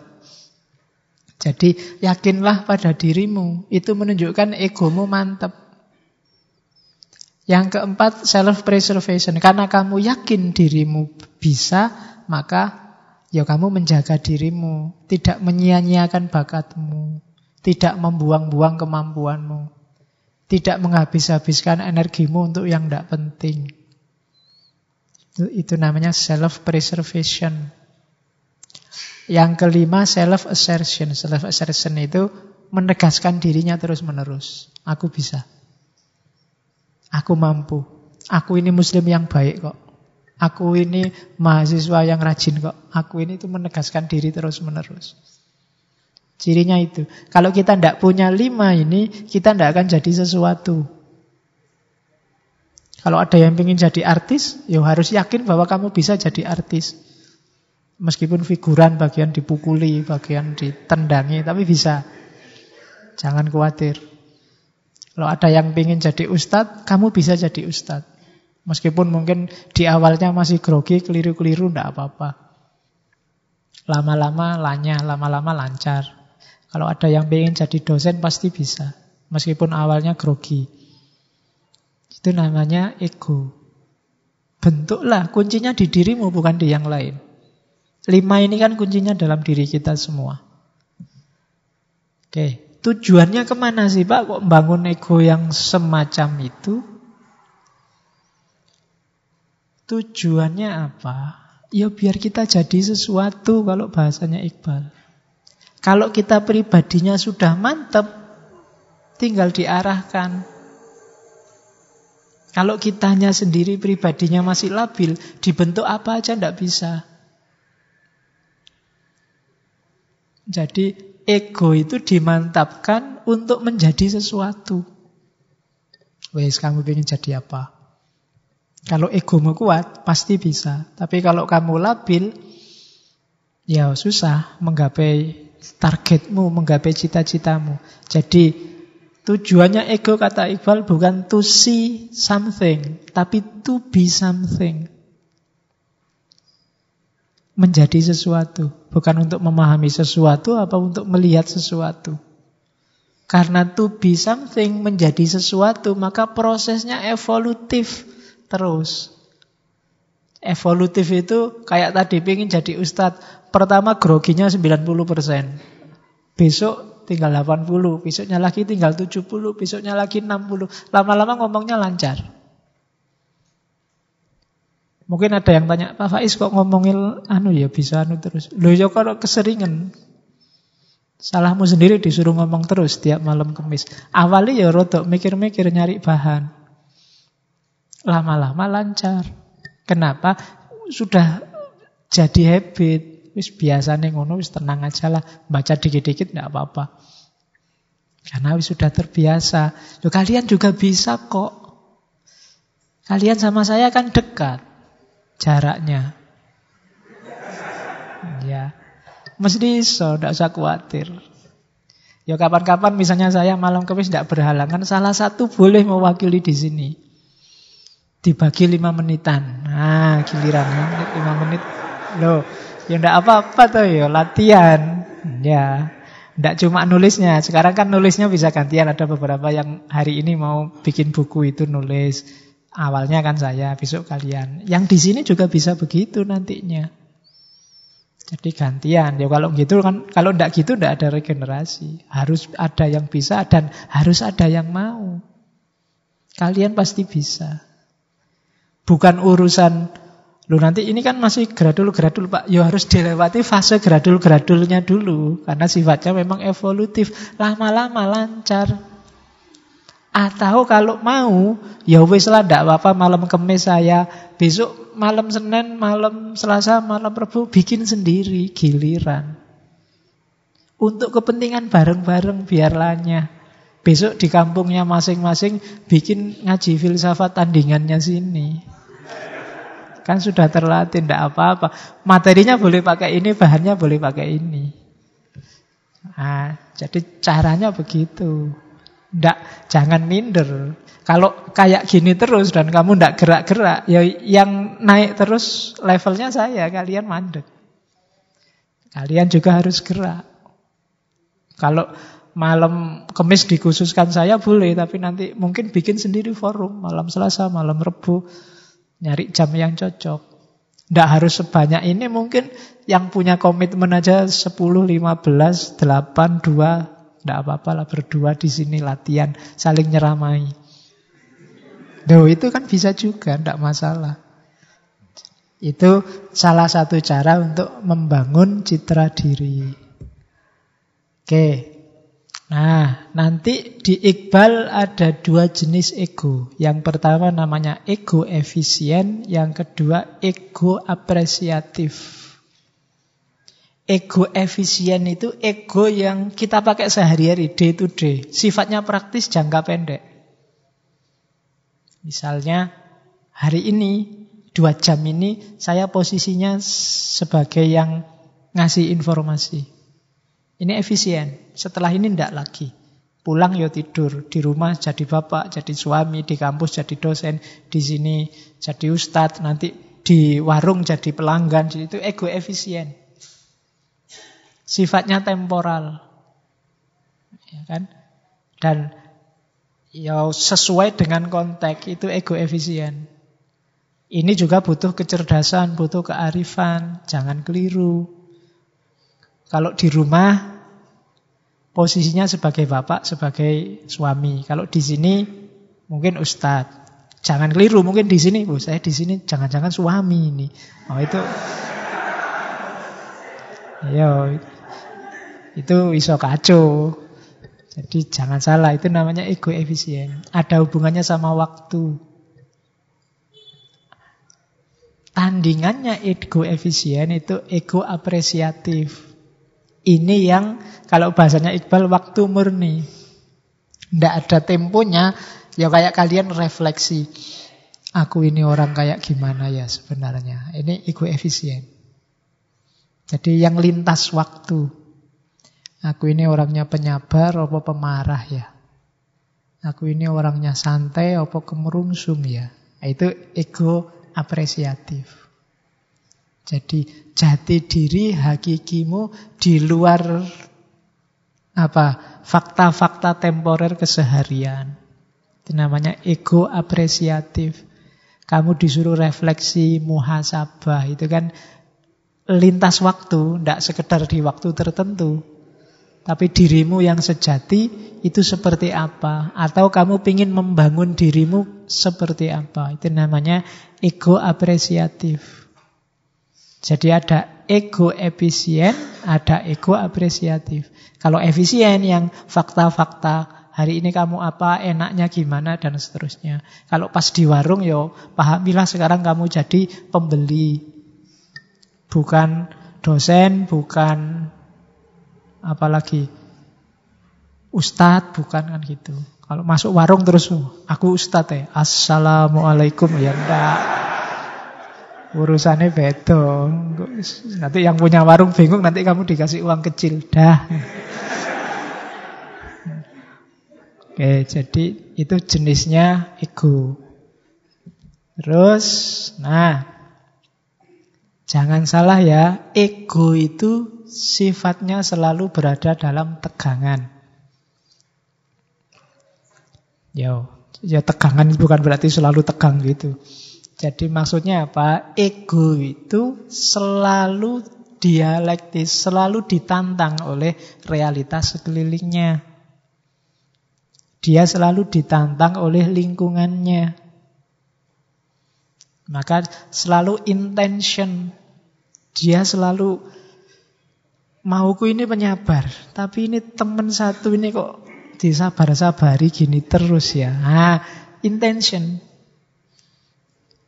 Maunya sih aksinya damai. Tapi ini provokator ini kok kayak gini, kurang ajar ini ya. Tegangan itu namanya intention. Ketika kamu ingin membangun dirimu sebagai apa, lingkungan sekelilingmu itu jadi antitesisnya, dialektikanya. Ayo gimana kalau begitu? Maunya kamu rajin sholat malam. Tapi begitu mau sholat, siaran langsung sepak bola. Mana ini yang didahulukan? Nah, ini kan intention, tegangan. Saya mau rajin belajar pak. Tapi temanmu sekamar ini ngejak ngobrol, gitaran, ngejak Piye to ya gimana cara ini intention. Sifatnya selalu begitu. Kuncinya ada di ketuk keteguhan dirimu. Ayo gimana menghadapi itu. Pinginnya sih jadi mahasiswa yang rajin nulis. Tapi begitu pegang laptop, pegang HP, kok yang dibuka lagi-lagi Facebook, WA, game. Kalau enggak gitu, gimana ya caranya? Itu intention. Sudah merancang-rancang, pokoknya satu hari satu tulisan. Tapi begitu megang laptop, ini mulainya gimana? Besok aja tidak ada bahannya, nggak jadi nulis. Ya kan? Itu namanya intention. Egomu ditantang terus oleh kenyataan sekelilingmu. Pokoknya apa? Saya targetnya pacaran itu setelah lulus kuliah. Eh kok dilalah ini ada yang nembak. Ya kan? Bagus lagi yang nembak. Waduh. Gimana ya? Sudah ditekati pacaran nanti, tapi eman-eman ini kalau ditolak. Itu namanya intention. Jadi jangan salah, yo ndak santai-santai ketika tadi kamu matok kreativitas berdasarkan kebebasanmu kamu ingin jadi apa. Karena kamu akan berhadapan dengan lingkungan yang dinamis yang berubah terus. Saya pinginnya jadi sufi, Pak. Biasanya kan sufi sing diincer karomahnya, Pak. Saya bisa jalan di atas air, bisa jubatan ning Mekah kan cita-citamu itu. Ya. Jadi cuma ya pingin puasa terus-terusan, Pak. Itu kan begitu kamu puasa temanmu makan yuk tak traktir. Oh, itu cobaan luar biasa itu. Jadi wis niat poso malah ditraktir makan. Kan sering kayak gitu. Nah, itu namanya tegangan. Jadi ego kita itu selalu intention. Selalu dalam kondisi tegang. Santai-santai ingin maju, ah tiba-tiba ada halangannya. Kan itu langsung tegang kamu. Waduh gimana ini? Selalu begitu. Oke, jadi Karakternya itu. Karakter selanjutnya, ya ego itu karakternya selalu bebas. Di depan sudah banyak dijelaskan, cuma perhatikan bahwa ada ego itu yang ketika ada halangan tadi, ada tegangan tadi, dia punya karakter sawal. Sawal itu bukan satu idul fitri, tapi sawal itu artinya manut, ikut saja dengan lingkungan. Kalau bahasanya Heidegger namanya dasman. Manusia yang tidak otentik. Dirimu sendiri hilang. Kamu tenggelam dalam kerumunan. Itu namanya sawal. Jadi jangan mau begitu katanya Iqbal. Ya kamu bebas, cuma Gunakan kebebasan itu, jangan lari dari kebebasan itu. Karena begitu kamu lari dari kebebasan, kamu jatuhnya ke kerumunan. Yang kamu lakukan hanya dari niru ke niru. Dari idola satu ke idola yang lain. Tidak pernah jadi dirimu sendiri. Rambutmu niru artis A, bajumu niru artis B, kumismu niru artis C, dan seterusnya. Jenggotmu niru Ustadz A, gaya ngomongmu niru Kiai C dan seterusnya. Kamu tidak pernah jadi dirimu sendiri yang otentik itu mana tidak tahu. Itu namanya sawal. Nanti ada orang yang Kebalikannya syawal adalah orang yang is, is gitu aja rindu. Kadang diartikan cinta. Para pecinta itu tidak syawal, kebalikannya. Para pecinta itu lingkungan diserap ke dalam dirinya. Kalau sawal, dirimu yang diserap oleh lingkungan. Jadi, kamu jadikan lingkunganmu itu bagian dari usahamu untuk mewujudkan targetmu, cita-citamu. Jadikan modal untuk meraih yang kamu inginkan. Bukan sebaliknya kamu tenggelam. Yang lain gemar sepak bola, oke. Okay. Serap itu dalam dirimu, jadikan kegemaran yang lain akan sepak bola itu keuntunganmu. Kemanfaatan bagimu. Ya entah dengan cara apa. Kamu sendiri yang ngerti. Temanmu yang suka main gitar, itu jangan bikin kamu tenggelam oleh gitarannya. Serap keahliannya main gitar itu sebagai bagian dari rencanamu untuk membangun egomu tadi. Itu menyerap namanya. Bukan marah-marah, menyerap. Menyerap itu mengambil yang terbaik, dicerna sesuai kondisi kita. Oke, gitaran ada bagusnya juga. Nek lagi sumpek dia main gitar. Kalau sudah jengkel ya dikepruk sama gitar. Ya. Jadi menyerap kondisi sekeliling itu ya kayak gini misalnya. Ada temanmu banyak. Ini kan kadang-kadang jadi penghalang, tapi jangan dijadiin penghalang. Jadikan dia kekuatan. Dengan banyak teman mungkin kamu lebih enak. Kalau sendirian face to face sama saya kan gak enak. Jangan dijadikan gangguan. Temanmu yang main gitar, jangan posisikan dia sebagai penghalang egomu. Tapi jadikan dia bagian dari rencanamu melahirkan ego. Alhamdulillah punya teman main gitar, ada hiburannya biar nggak selalu tegang. Santai aja itu. Bisa dimasukkan ke skema egoku. Alhamdulillah di Indonesia ada yang ngamuan, jadi nggak perlu aku yang ngamuk, sudah diwakili mereka. Ya, jadi tidak dimuntahkan keluar tapi diserap sesuai kepentinganmu. Itu lawannya syawal. Kalau yang syawal, kamu yang hanyut ikut mereka. Egomu kamu hilangkan, kamu ikut mereka. Kamu buang egomu dan kalau gitu aku jadi ahli gitar juga lah. Nah, itu syawal namanya. Jadi itu cara mempergunakan kebebasan. Jangan mau ditelan oleh lingkunganmu, kebalikannya, telanlah lingkunganmu untuk kepentinganmu. Oke. Ya, ini puisi-puisinya yang bagus. Dulu sudah saya kutip kelihatannya yang hancurkan dunia sampai berkeping-keping bila tidak sesuai denganmu dan ciptakan dunia yang lain dari kedalaman wujudmu. Betapa pedihnya manusia merdeka yang hidup di dunia yang diciptakan oleh manusia yang lain. Itu ya tempelen ini di kamarmu kalau ada bekas-bekasnya hujan yang kuning-kuning itu ditutup pakai ini lumayan. Terus jangan hinakan pribadimu dengan imitasi. Bangunlah. Hai kau yang asing terhadap rahasia kehidupan. Nyalakan api yang tersembunyi dalam debumu sendiri. Wujudkan dalam dirimu sifat-sifat Tuhan. Banyak sekali syair-syairnya Iqbal yang arahnya ke sini. Itu hanya contoh. Nah, puncaknya ego itulah nanti insan kamil. Sudah mau selesai baru ketemu insan kamil. Jadi proses yang di depan tadi muaranya adalah insan kamil. Insan kamil itu puncak tertinggi yang bisa dicapai oleh ego.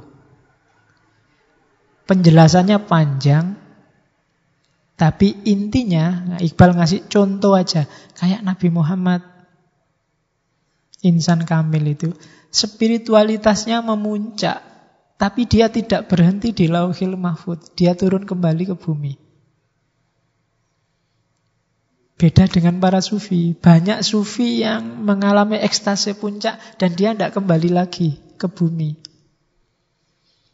Jadi bentuklah egomu, bangun dia sampai bisa naik ke atas, sampai puncak spiritualitasmu, kemudian turun kembali ke muka bumi. Jadi manusia yang bermanfaat. Jadi konstruksilah egomu jadi potensi-potensi terbaiknya wujudkanlah.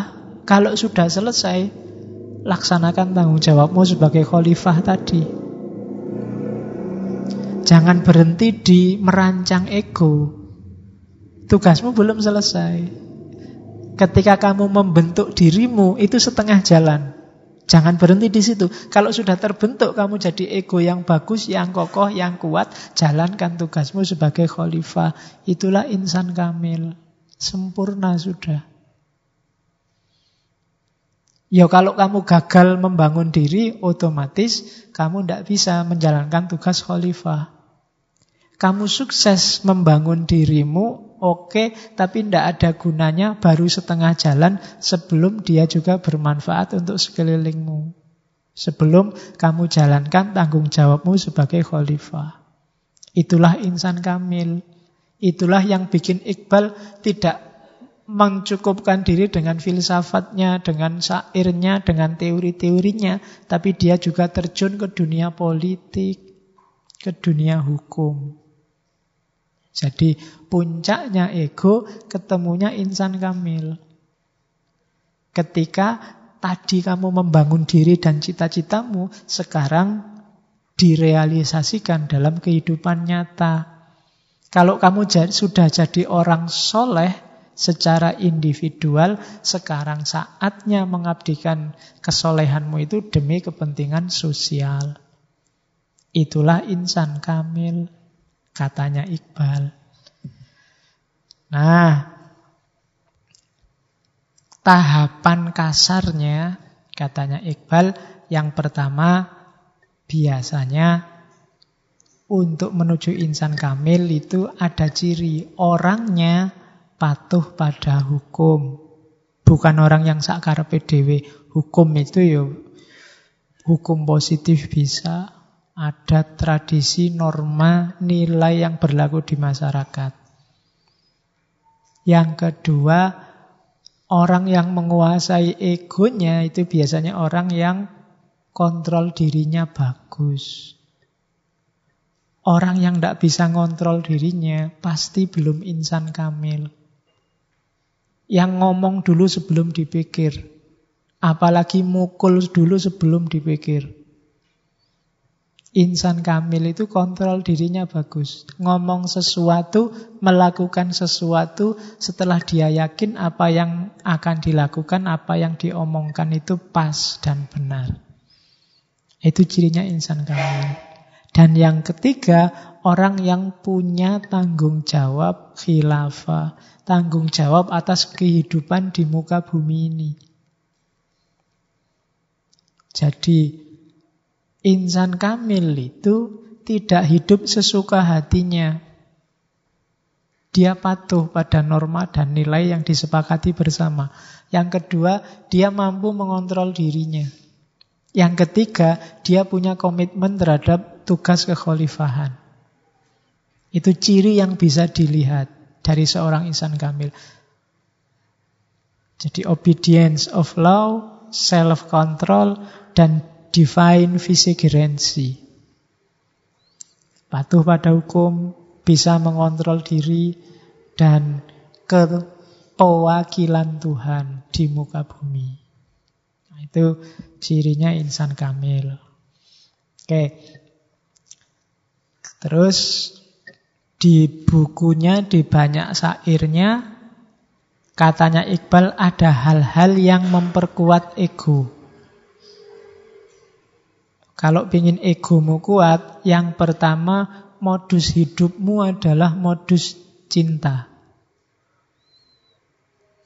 Ini penjelasannya panjang dan dalam. Wis kamu ngerti, rasakan sendiri ya apa itu cinta. Kalau tak jelaskan sesarang panjang. Kamu sudah ngalami itu, kamu sudah ngerti itu, mungkin prakteknya sebagian belum. Tapi hiduplah dengan modus cinta. Lawannya modus cinta itu hidup dengan modus pamrih. Apa pun pamrihnya. Bahasa agamanya tidak ikhlas. Itu lawannya, modusnya pasti bukan cinta. Ada pamrihnya. Yang kedua, fakir. Kalau di Iqbal konotasinya fakir itu lebih ke tidak mikir balasannya apa. Lakukan kebaikan yang kamu yakini baik, tidak usah mikir kalau ini tak lakukan aku dapat apa. Bantu temen nggak usah mikir lumayan kalau dia tak bantu besok aku iso dibarengi dia punya motor. Tidak usah mikir aku sodako sekian lumayan dilipat gandakan sekian ribu kali. Itu tidak fakir. Jadi konotasinya kalau fakir di Iqbal agak beda sama beberapa penjelasan sufistik. Intinya tidak peduli dunia menawarkan apa. Baik ya baik saja. Menghindari kejelekan, dihindari saja. Tidak usah mikir neko-neko. Ini memperkuat ego nanti. Kamu semakin kokoh. Tapi semakin kamu tidak fakir, semakin kamu ngitung-ngitung keuntungan, egomu semakin lemah. Karena dia tidak bisa mandiri. Yang dipikir balasan. Yang ketiga, egomu kuat kalau kamu berani. Orang egonya tidak bisa kuat, jati dirinya nggak bisa kokoh kalau penakut. Selama kamu masih takut ini, takut itu, khawatir ini, khawatir itu, kamu tidak akan kokoh jati dirimu. Jadi perhatikan Berani itu tengah-tengah antara nekat dan pengecut, penakut. Itu berani. Ya, berani tapi jangan nekat. Tidak iso nyetir mobil, berani pak saya. Oh, itu namanya nekat. Latihan dulu. Ya tidak apa-apa sih kalau kamu yang bonyok. Kalau orang lainnya nggak ngerti apa-apa lah kasihan. Jadi jangan nekat. Tapi berani. Saya berani pak, tak latihan dulu. Itu baru keberanian. Bukan nekat. Oke, Tidak pernah latihan perang, tidak pernah pegang senjata. Saya mau bantu saudara-saudara saya di Timur Tengah. Itu nekat namanya. Bunuh diri itu namanya. Ya kalau mau ya latihannya dulu. Baru ke sana. Kalau tidak ditangkap Densus. Ya. Itu namanya berani. Pakai perhitungan toleran. Semakin pandanganmu sempit, semakin kamu tidak toleran, semakin egomu tidak kokoh. Kenapa? Karena kamu akan selalu digelisahkan oleh yang lain. Kalau kehadiran orang tidak toleran itu kan berarti apa? Kehadiran yang lain mengganggu dia. Ini susah, kamu mandiri, susah kamu kokoh. Karena hidupmu mesti gelisah terus. Selama masih ada orang kafir, masih ada orang Kristen, masih ada Cina, hidupmu gelisah. Mereka semua bagimu mengganggu. Itu lawannya toleran. Jadi dirimu tidak bisa kokoh. Hidupmu dalam kondisi gelisah. Kemudian bahasanya Iqbal, kasbi halal. Nyari yang halal-halal. Yang tidak jelas, yang subhat, itu bikin gelisah.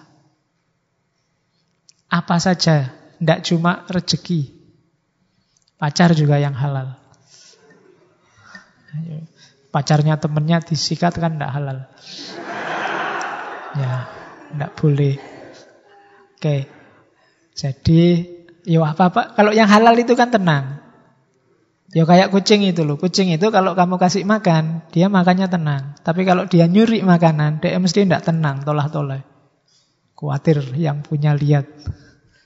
Nah, cari yang halal biar tenang. Oke. Okay. Kasbi halal. Ya kalau pacaran itu halal ya kawin aja. Anu nikah aja.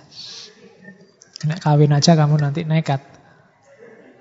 Nikah dulu baru kawin. Terus termasuk yang memperkuat ego, lakukan aktivitas kreatif original. Itu biasanya kamu semakin kokoh. Semakin kamu punya karya, semakin kamu mantap. Coba aja kalau tidak percaya.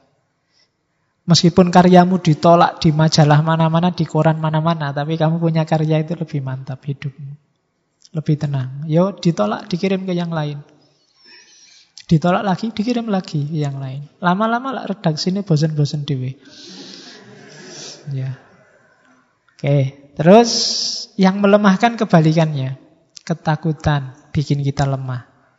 Ketergantungan dengan apa pun. Ketergantungan itu berarti ada di luar diri kita yang kita izinkan mengganggu, merusuhi, mengatur hidup kita. Itu ketergantungan. Bahkan hadirnya yang lain tadi, yang bikin kita gelisah itu namanya ketergantungan.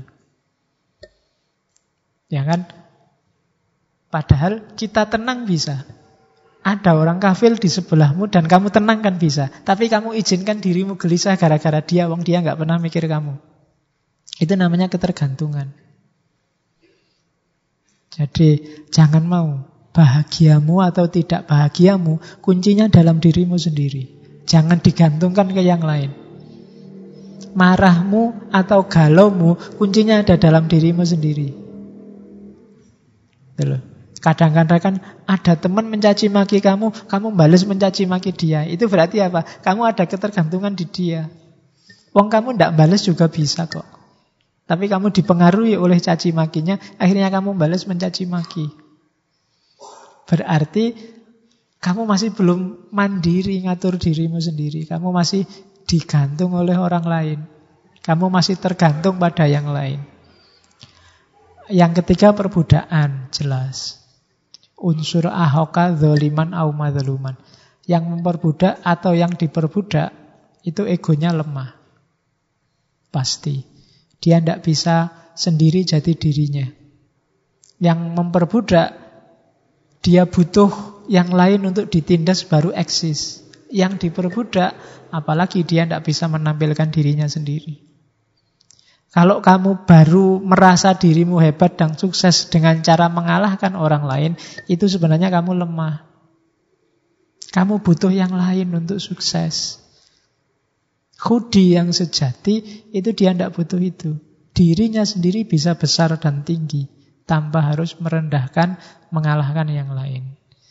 Kalau bahasa Jawanya menang tanpa ngasorake. Itu hudi yang kuat. Dan yang keempat, ini mungkin sindirannya Iqbal, umat Islam banyak punya penyakit yang keempat. Membanggakan nenek moyang. Aku keturunannya siapa? Kita ini keturunannya Nabi semua loh. Nabi Adam. Ya, ini ini pasti tidak mandiri. Siapa pun nenek moyangmu, levelnya di mana pun, apakah bapakmu apa nenekmu langsung, Sebesar apa pun dia, dia bukan dirimu. Tidak ada hubungannya sama jati dirimu. Jangan menepuk dadanya mereka. Tepuklah dadamu sendiri. Jangan nepuk dadanya yang lain, apalagi lawan jenis. Ya, nanti kamu dimarahi. Ayo, nepuk dadamu sendiri tidak apa-apa. Oke, masyarakat ideal. Katanya Iqbal, untuk mensukseskan program kita membangun jati diri, membangun hudi, memang diperlukan kondisi sosial yang kondusif, yang bisa mendukung. Paling tidak, cirinya situasi sosial yang mendukung itu, katanya Iqbal, minimal. Yang pertama apa? Masyarakat yang tidak materialistis. Masyarakat yang punya ideal. Masyarakat yang tidak hanya mikir kebutuhan perutnya saja. Jadi masyarakat yang punya cita-cita. Kalau masyarakat tidak punya itu, tidak punya haluan, nggak punya idealitas, susah dia membantu kamu mewujudkan egomu. Jadi kalau itu negara, ya negara yang punya idealisme. Bukan negara yang pragmatis. Yang menghalalkan segala cara asal kebutuhan materi, kebutuhan perutnya terpenuhi. Kalau negara atau provinsi atau kabupaten atau RT-mu pakai logika itu, maka kamu akan susah mewujudkan ideal-ideal egomu. Jadi ciri yang pertama itu. Ciri yang kedua, leadernya harus inspiring. Pemimpin menentukan. Bukan leader yang tiap hari dikte kamu, Bukan leader apalagi yang sebaliknya yang cuek pada dirimu, tapi perilakunya, kata-katanya, kebijakannya memacu kreativitasmu. Itu berarti dia inspiring. Jadi situasi sosial, kondisi sosial yang dipimpin oleh seorang inspiring leader, termasuk yang minggu lalu, charismatic leader. Itu penting untuk membantumu mewujudkan, merealisasikan idealisme egomu. Yang ketiga, punya tatanan yang jelas, kode moral dan hukumnya jelas. Kalau negara aturan dan normanya nggak jelas, kamu akan sulit. Kreatif susah, punya gagasan cita-cita susah. Menurutmu benar tiba-tiba disalahkan. Menurutmu sudah lurus ternyata kok ya salah. Kenapa? Karena aturannya tidak jelas. Oke, itu yang ketiga. Yang keempat, ya punya ideal bersama. Masyarakat ini punya cita-cita bareng. Mari kita bentuk masyarakat yang saling menghargai. Ya, ini namanya cita-cita bersama. Kalau ininya nggak ada, masing-masing anggota punya cita-cita sendiri, ya kamu akan susah membangun jati diri, mewujudkan dirimu seperti apa. Selanjutnya, masyarakat yang bisa menaklukkan SDA dan SDM. Modal sosial dan modal materialnya. Kalau masyarakatnya masih, yo nama ndak bisa menaklukkan itu kan masih bodoh, ndak pinter. Modalnya apa tapi dibohongi orang terus. Sumber dayanya luar biasa tapi dikadali terus sama orang lain. Ini susah kamu mewujudkan idealismemu. Atau SDM, banyak orang pinternya tapi yang dipakai malah yang bodoh-bodoh. Nah ini berarti tidak bisa mengelola sumber daya. Juga susah mewujudkan egomu. Dan yang terakhir, masyarakat yang aman dan melindungi. Bukan masyarakat yang mengancam. Selama ada potensi masyarakat yang mengancam, kamu susah membangun jati dirimu. Makanya Nabi wanti-wanti, saya bilang minggu lalu, Al-muslimu itu man salimal muslimuna min lisanihi wa yadihi. Kalau pakai prinsip ini, nanti struktur masyarakatnya struktur masyarakat yang melindungi, aman. Kamu tidak merasa terancam. Baik dari kata-katanya atau dari perbuatannya. Tapi kalau struktur masyarakatnya mengancam, ya kamu sendiri tidak tenang. Jangankan membangun idealisme, nyari selamat aja kamu bingung. Tidak bisa. Jadi katanya Iqbal, harus ada pendukung masyarakat yang ideal. Jadi kalau besok kamu jadi pemimpin, kondisikan situasi sosial semacam ini, nanti dari masyarakat yang semacam ini akan lahir banyak insan kamil, akan lahir banyak tokoh. Kalau merasa Indonesia hari ini krisis tokoh, kemungkinan besar memang struktur sosial kita tidak mendukung itu. Jadi itu ciri-cirinya. Nah, Terakhir Iqbal bilang perhatikan dua kondisi sosial yang menunjukkan ketidakpedulian terhadap nasib ego. Yang pertama apa? Hidup dalam bayangan. Hidup dalam bayangan itu konsep-konsepnya bagus, cita-citanya tinggi tapi tidak realistis. Ini sama juga dengan mengabaikan ego.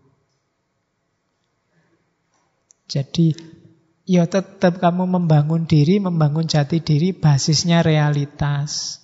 Jangan mencita-citakan sesuatu di luar jangkauan realitasmu. Misalnya cita-citamu apa? Saya pak, cita-citanya ingin jadi guru bahasa Jerman pak. Bisa bahasa Jerman? Tidak bisa pak. Itu kan berat, kamu belajarnya lama. Apalagi sekarang kuliahnya bukan di fakultas bahasa. Jadi Idealisme ya, cuma bangunlah secara realistis. Jangan bayangan saja. Ketika itu bayangan saja, kehidupan duniamu tidak teropeni. Ciri pertama. Ciri kedua kebalikannya. Idealisme yang dibangun material saja, berdasarkan realitas saja. Bapak saya tani, punyanya sawah ya, ya tani pak, mau apa lagi. Nah, ini terlalu realistis. Jadi harus imbang. Kalau kamu dari tani ke tani tidak ada perkembangan.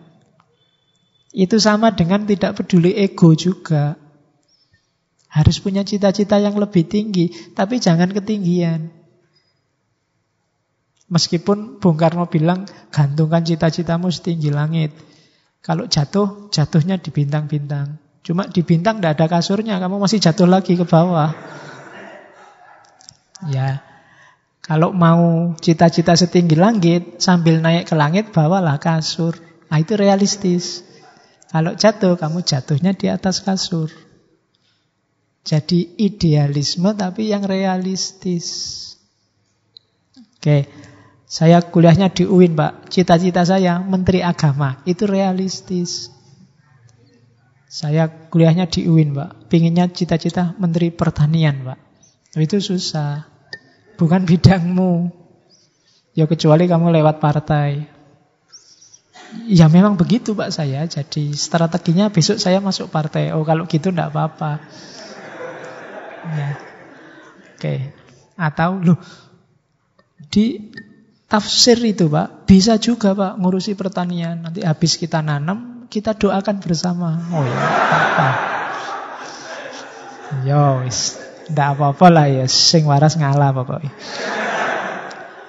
Oke, jadi ya jangan sampai kita tidak peduli pada ego. Tidak peduli ego berarti cita-cita yang tidak realistis atau terlalu realistis sehingga tidak ada progres, tidak ada evolusi ke arah yang lebih baik. Itu trouble pasti. Oke. Terakhir itu kalimatnya Iqbal sengaja saya kutip. Ini kayak Ronggo Warsito, dia salah satu yang bisa meramal akhir hidupnya. Jadi Sebelum dia meninggal, dia punya dua puisi. Yang pertama itu, melodi perpisahan, mungkin menggema, mungkin juga tidak. Angin barat mungkin berhembus poi, mungkin juga tidak lagi. Hari-hari sang fakir ini menjelang akhirnya. Pujangga yang lain akan tiba tapi mungkin juga tidak. Ada puisinya yang lain. Bahkan saat aku pergi dari dunia, setiap orang akan berkata, aku mengenalnya. Ah, kebenarannya adalah mereka tidak tahu apa-apa. Siapa orang asing ini, apa yang ia katakan, dan kapan ia datang. Ini puisi-puisi terakhirnya Iqbal.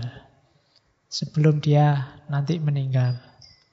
Dan kalimat yang saya suka dari Iqbal adalah potongan puisinya. Aku ragu akan diriku, namun cinta berkata, aku ada. Itu sama dengan kalau pakai idiomnya dekat, Aku mencintai, maka aku ada. Bukan aku berpikir. Kalau cuma mikir, secara eksistensial kamu bisa ada, bisa enggak. Tapi kalau kamu mencintai, kamu pasti ada. Karena kamu sedang merealisasikan dirimu. dalam wadah paling agung yang namanya cinta. Jadi jargonnya Iqbal kalau pakai nama lain, aku mencintai maka aku ada. Oke, Alhamdulillah insan kamilnya Iqbal sudah minggu lalu saya bilang ini semacam mengislamkan Superman-nya Nietzsche. Kalau Nietzsche kemarin kan tidak ada bau-bau Islamnya sama sekali, tapi di Iqbal kelihatan di titik-titik mana Islam dan ajarannya masuk. Ada khilafah, ada spiritualitas, ada tadi menaikkan potensi diri sampai puncak spiritual dan seterusnya. Di titik-titik itu dia berbeda dengan Nietzsche. Oke.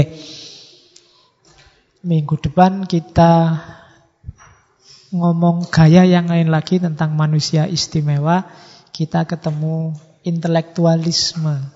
Kita ketemu rausan fikernya syariati.